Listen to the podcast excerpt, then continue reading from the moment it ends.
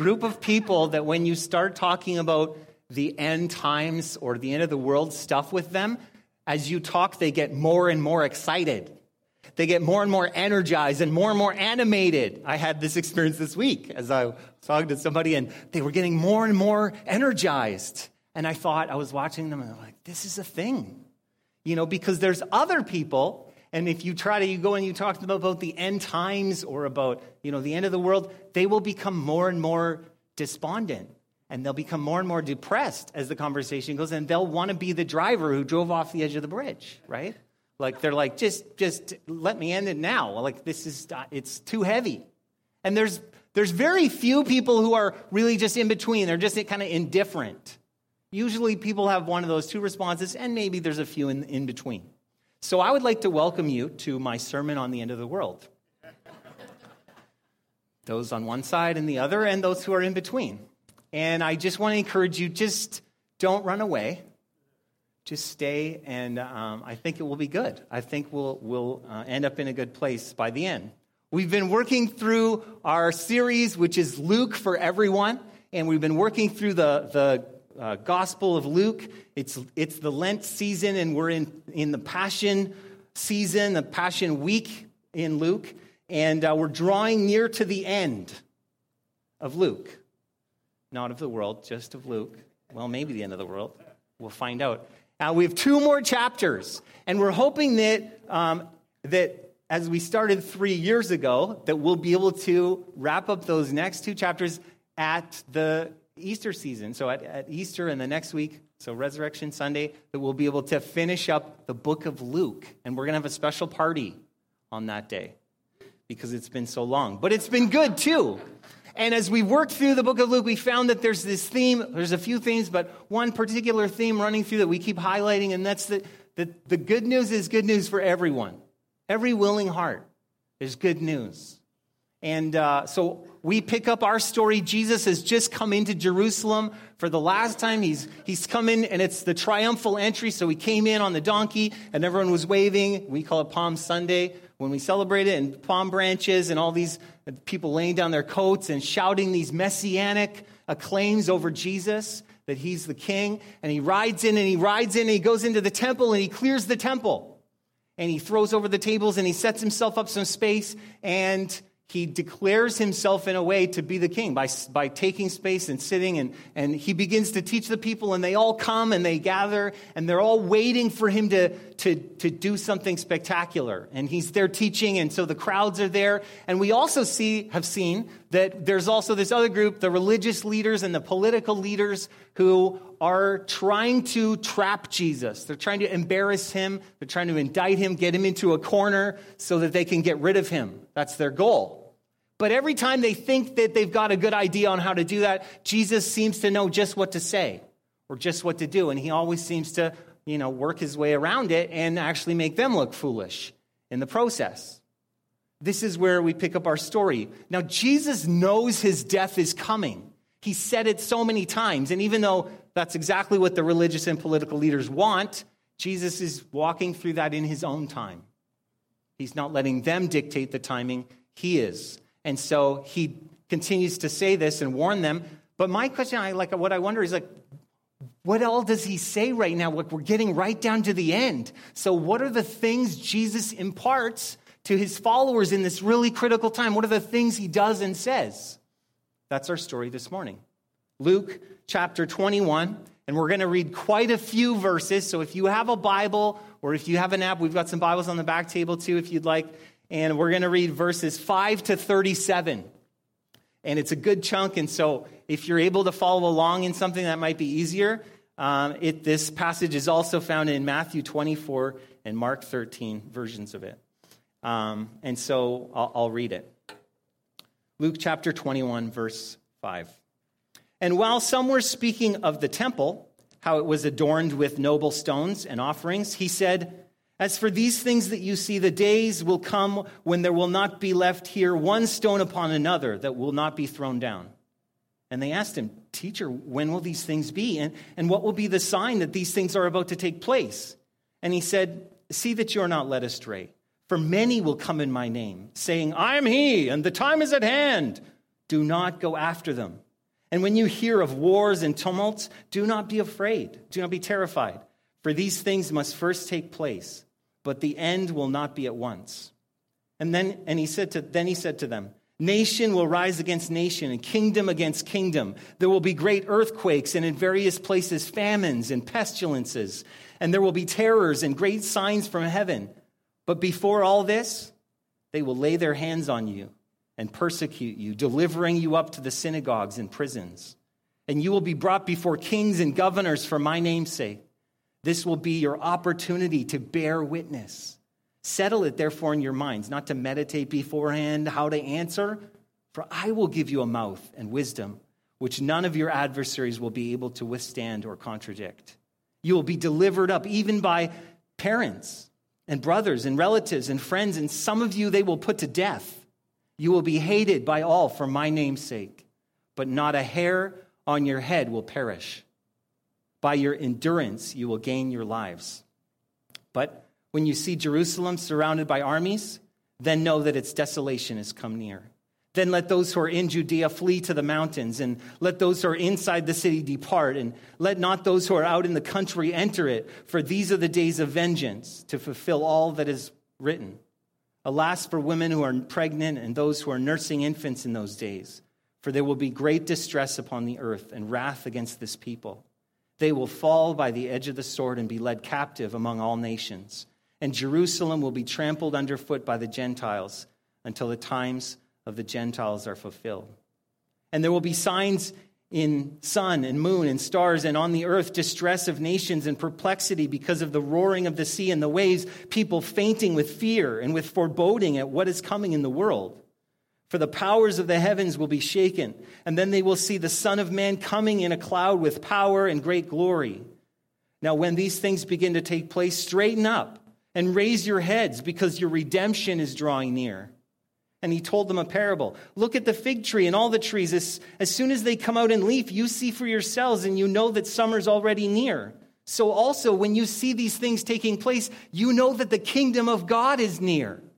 Truly, I say to you, this generation will not pass away until all this has taken place. Heaven and earth will pass away, but my words will not pass away. But watch yourselves lest your hearts be weighed down with dissipation and drunkenness and cares of this life, and that day, and that day come upon you suddenly like a trap. For it will come upon all who dwell on the face of the whole earth. But stay awake at all times, praying that you may have strength to escape all these things that are going to take place and to stand before the Son of Man. And every day he was teaching in the temple, but at night he went out and lodged on the mountain called Olivet and early in the morning, all the people came to him in the temple to hear him. This is God's word. Oh. Are you excited? Are you feeling depressed? It's okay, you're one of the two groups. We already, we already said that. The big idea this morning is this that until Jesus returns, we're to make the most of our opportunities in hopeful anticipation. You got that out of that? Yes. Until Jesus returns, we make the most of our opportunities in hopeful anticipation. There's a song that goes like this It's the end of the world as we know it. You know that song? You ever heard it? It's all saying, It's the end of the world as they knew it was the end of the world as they knew it. There's been a lot of movies, a bunch of different movies, especially in the last number of years, where the White House is destroyed. I don't know if you've ever seen this. So it's like more maybe action movies or science fiction movies or something like that. But there's these different movies where this is the, the, the case, or maybe the Washington Memorial or the Statue of Liberty. And I remember there's a trivia thing that, like, the first movie that depicted the, Washington, the, the White House being destroyed was Independence Day.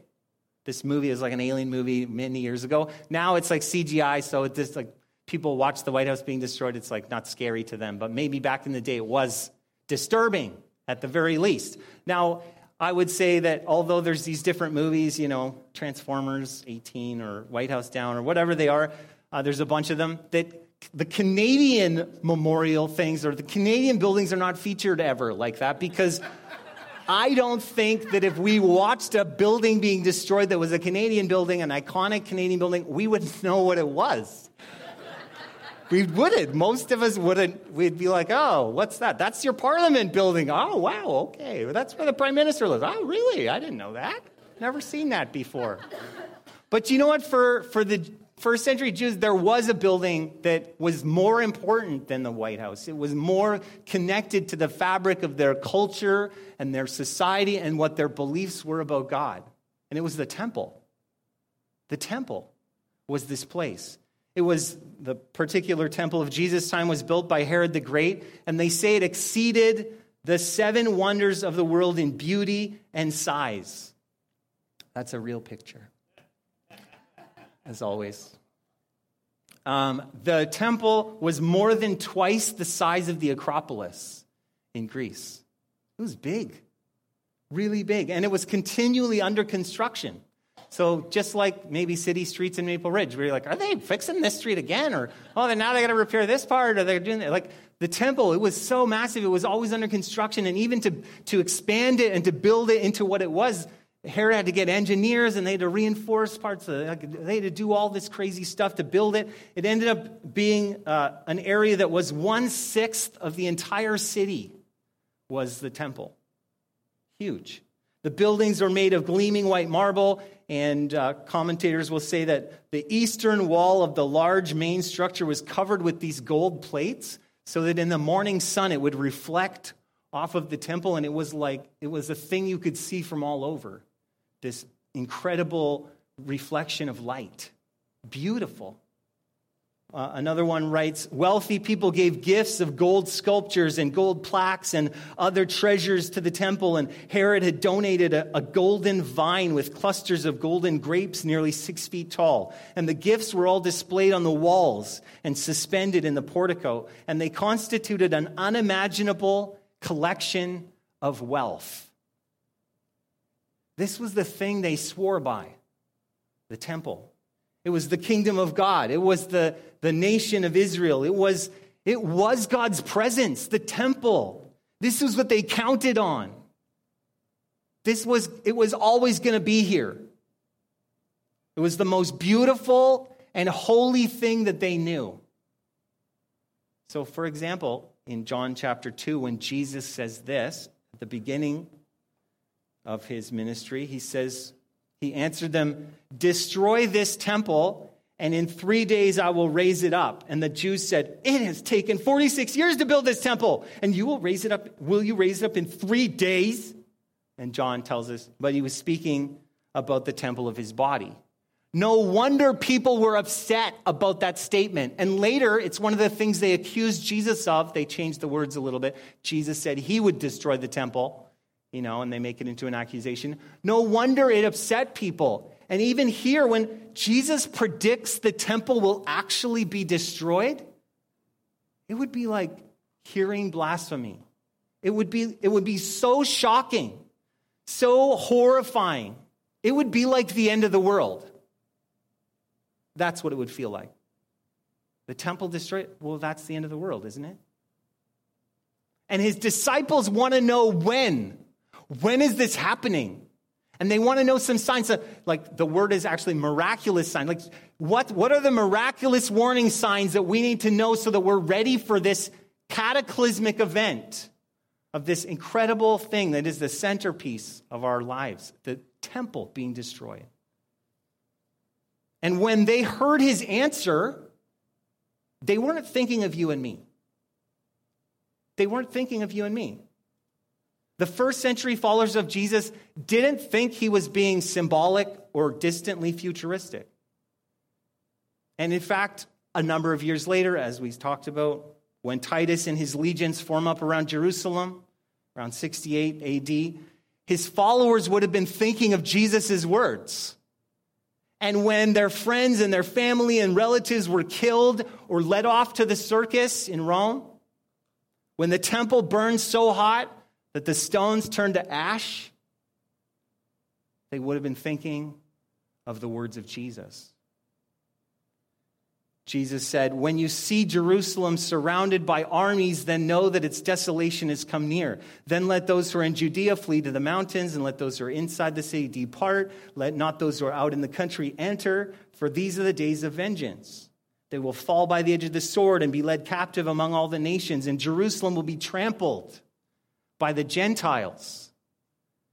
Like it seems like good advice now when we look back on it. Hey, when the armies surround Jerusalem like the Romans, run for it because it's going to be horrible. And that's what the historians, the story they tell is it was horrible, brutal, tragic.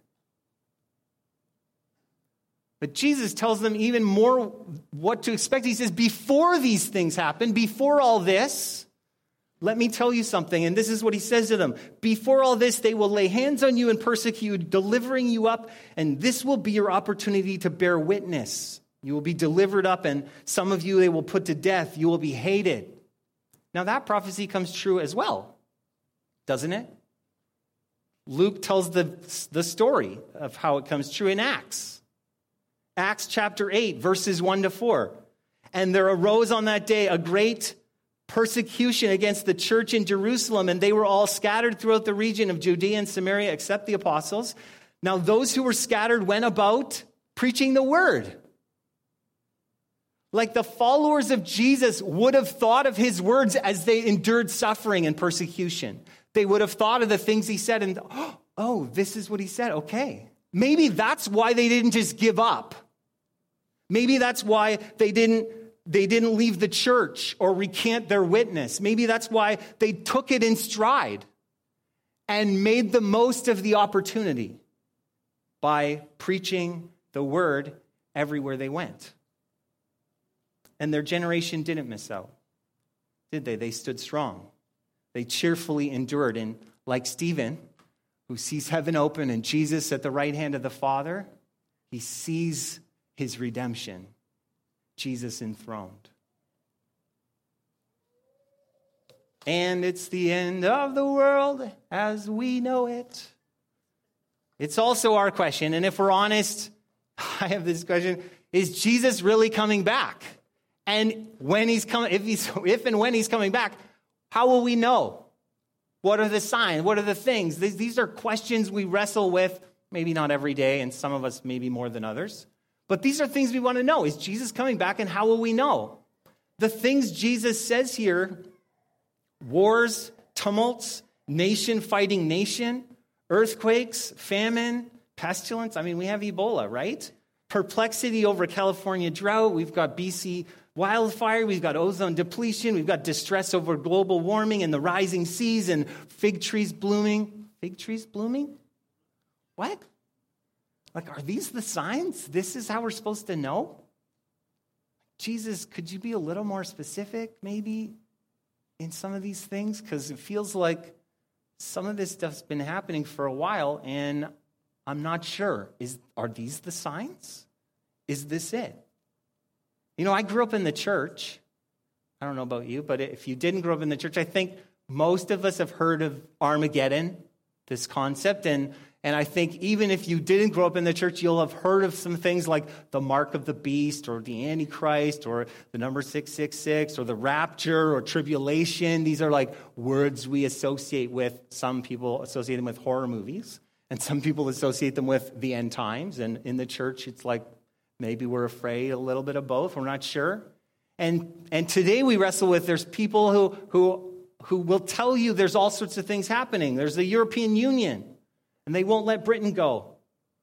And that's a problem for them. And there's tap and interact bank cards, and there's iPhone dependency, and there's Amazon drone package delivery, and Facebook privacy issues, and North Korean nukes, and Donald Trump, who may be good or bad, depending on who you talk to. You know, Ron woke up the other day and he's got uh, Google Home. And so, and usually in the morning he listens to CBC radio. And so he walked into his kitchen and suddenly CBC radio started playing. And he was like, I didn't even say anything. It's like Google can hear you breathing, Ron. It knows you're here. Is this the end of the world? Like, is this the end of the world? Jesus says the end of the world is the end is going to be both scary and normal. Scary and normal. Lauren and I were in Azerbaijan uh, on October 17th, 2003.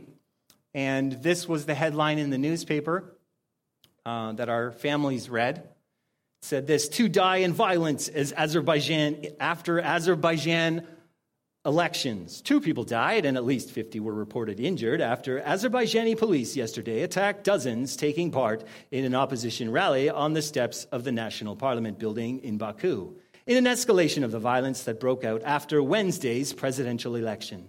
Officials said an unspecified number of police officers had been killed, and it was claimed that one officer had had his eyes gouged out. Like, thank you, newspaper. That's like a claim. Someone had their eyes gouged out in Azerbaijan.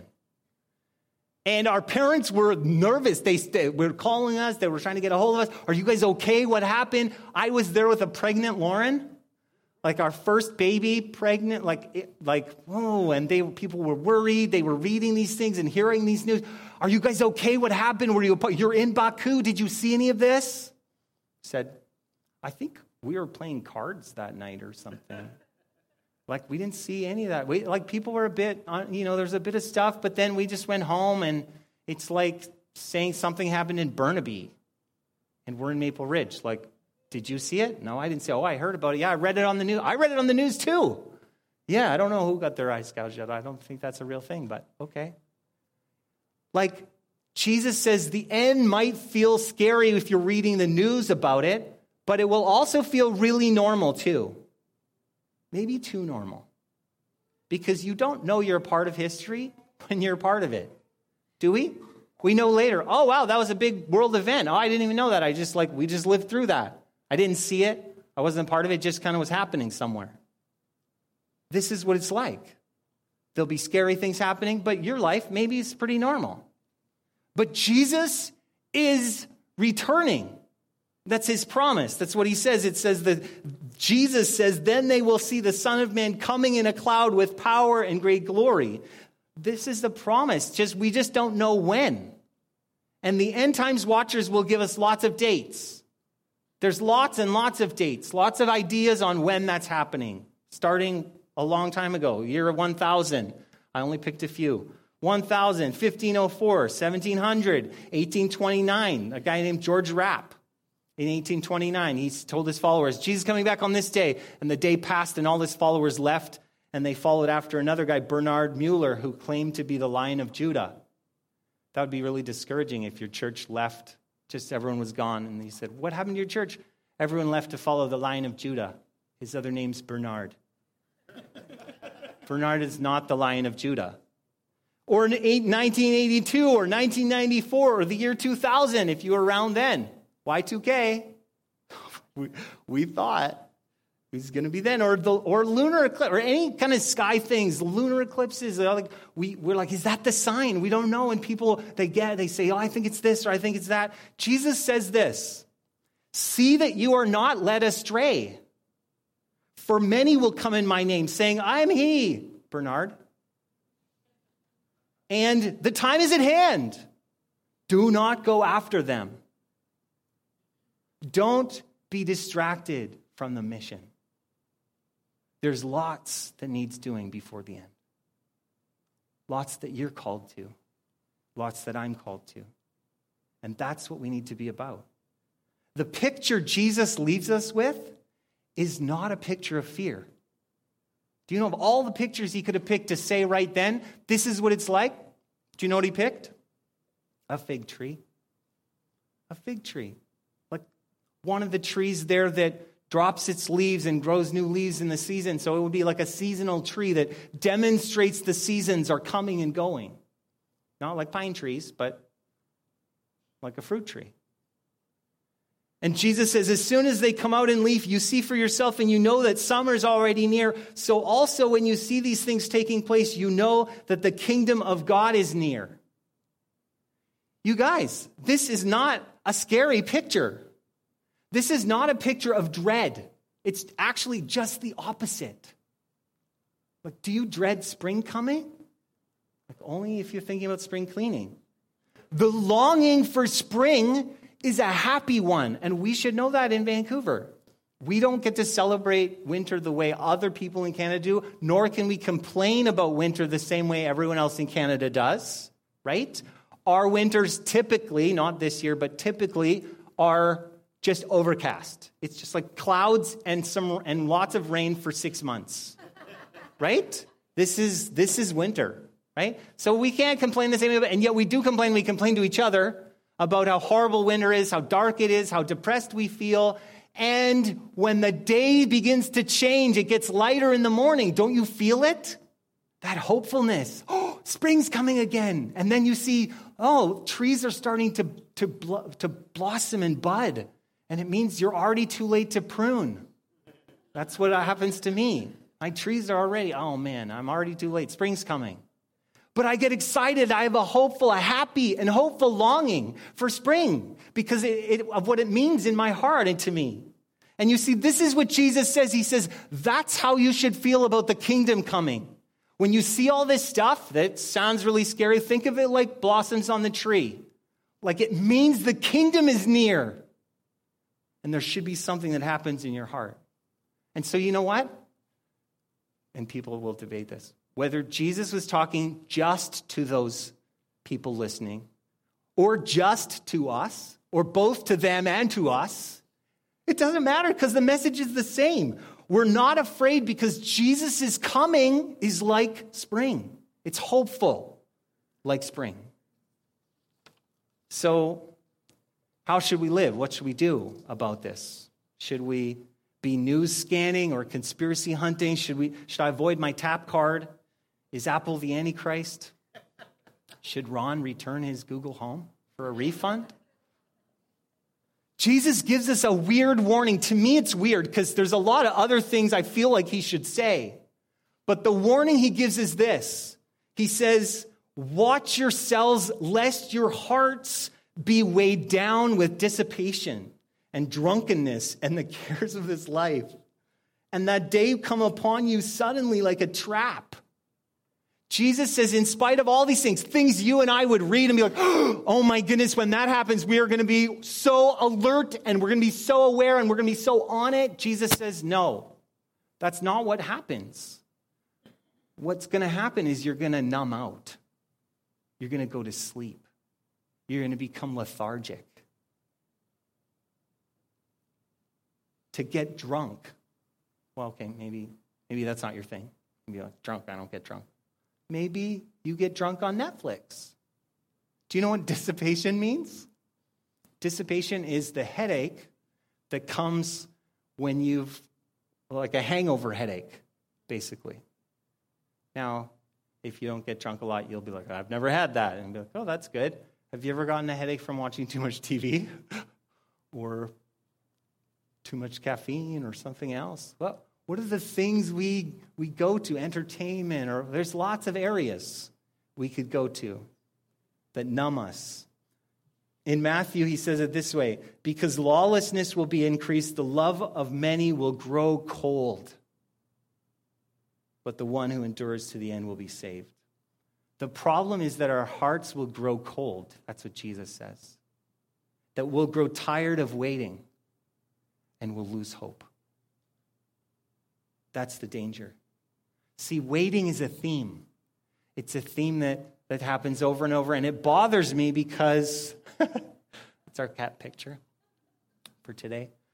Waiting bothers me because I don't like waiting. I mean, I will say I like waiting, and I'm a very patient person, but the truth is that if I'm waiting, you could I could sit and start waiting, like maybe people are getting ready in our house and I'm waiting by the door, waiting for something. I'll be like, oh yeah, no problem. And then it's like, okay, are you guys ready yet? And you're like, you that was like 10 seconds, John. You waited 10 seconds.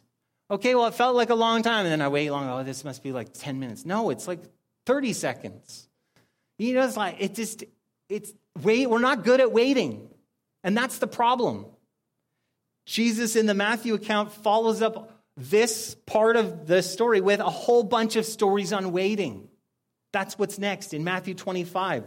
Matthew 25, 1. The kingdom of heaven will be like 10 virgins who took their lamps So it's the story of the virgins waiting for the bridegroom who's delayed. And the lamps go out and they're in trouble. Or the story of Matthew 25, 14, for it will be like a man going on a journey who calls his servants. It's the story of the talents. The man gives his servants a job to do, and then he goes away for a long time. Some of them are working at the kingdom business, developing talents, and others bury it. That's the story. Or in Mark, Jesus tells it this way It's like a man going on a journey, and when he leaves his home and puts his servants in charge and commands the doorkeeper to stay awake. Therefore, stay awake, for you do not know when the master of the house will come in the evening or at midnight or when the rooster crows or in the morning, lest he come suddenly and find you asleep. And what I say to you, I say to all stay awake. This will be a long wait. That's what Jesus is emphasizing. A long wait. And the tendency for us will be to numb out or check out or give up or just to believe it's not happening. Those who are waiting are supposed to be busy. The bridesmaids making sure the lamps are lit, waiting attentively.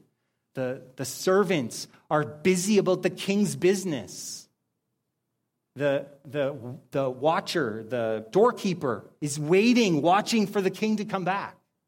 This is the picture. They're doing something. So, what do we do? How do we deal with this? People are fainting, Jesus says, terrified. And that's a good description of our world. Like henny penny, the sky is falling type terror. Panic, right?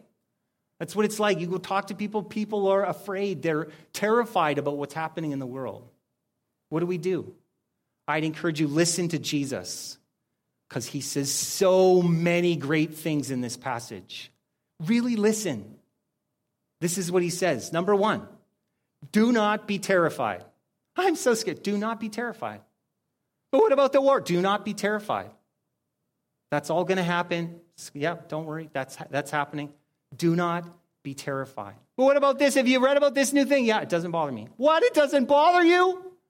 No, because I am called not to be terrified.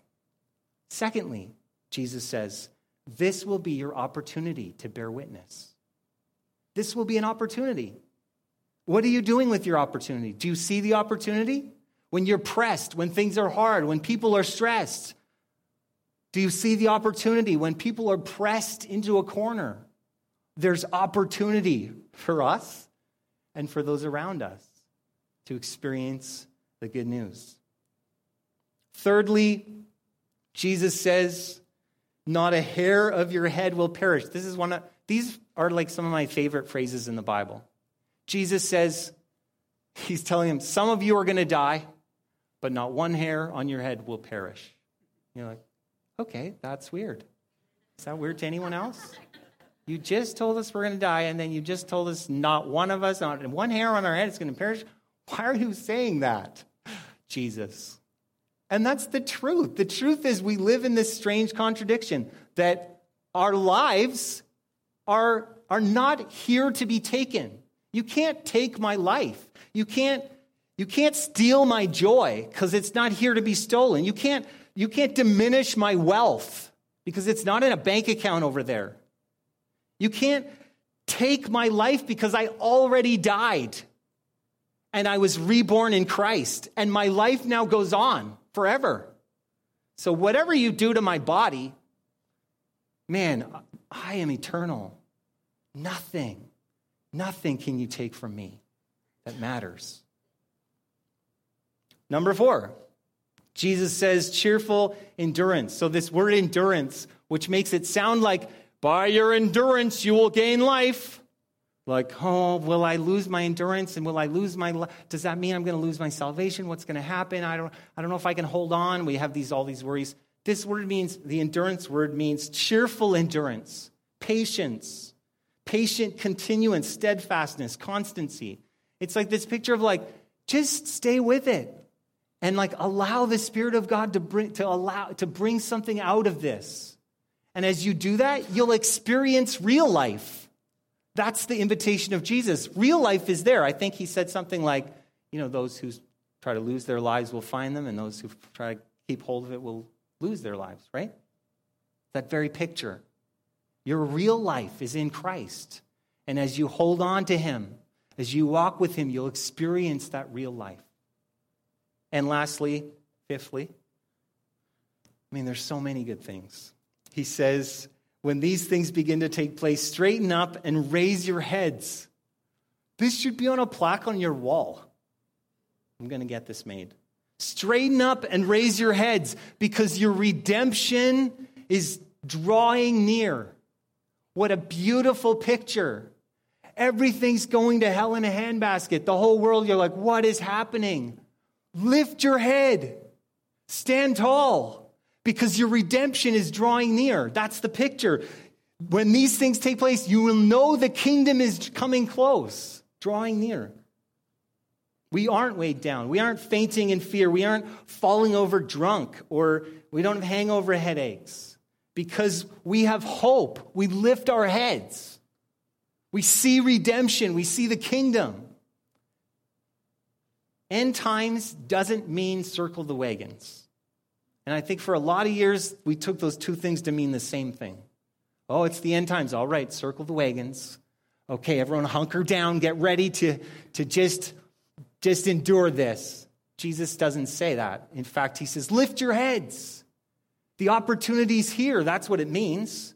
1 Thessalonians chapter 5 says this You are not in darkness, brothers and sisters, for that day to surprise you like a thief. For you are all children of light, children of the day. We're not of the night or the darkness. So then, let us not sleep as others do, but let us keep awake and be sober. We live for the opportunity to share this good news with people that Jesus has come and is coming again. Jesus died and rose again to save the world, to make us fully human the way God intended us to be, to set us free. And when he comes again, we're going to see it in fullness. Spring. Spring, the spring we were longing for. So, until Jesus returns, we make the most of our opportunities in hopeful anticipation. Clearly, these were signs for those who were listening. These people would see armies surround Jerusalem, the glorious temple burning, and the great weeping, and they would also respond to the charge to make the most of every opportunity because in persecution, the church flourished, it grew strong. And clearly, these are signs for us today. We can see these things around us in our world the environment failing, nations in conflict, people are afraid. But we hold to the promise that Jesus is returning visibly. We all will all know it when it happens. And these signs should fill us with a hopeful longing, like spring coming. And our tendency will be to stop waiting, to give in, to numb out, to check out or give up. And Jesus tells us clearly do not be afraid. Make the most of your opportunities. You're going to be okay. Even if they killed you, you're going to be okay. Your cheerful endurance will allow you to experience the real life. So straighten up and lift your heads because the kingdom is here. Let's pray.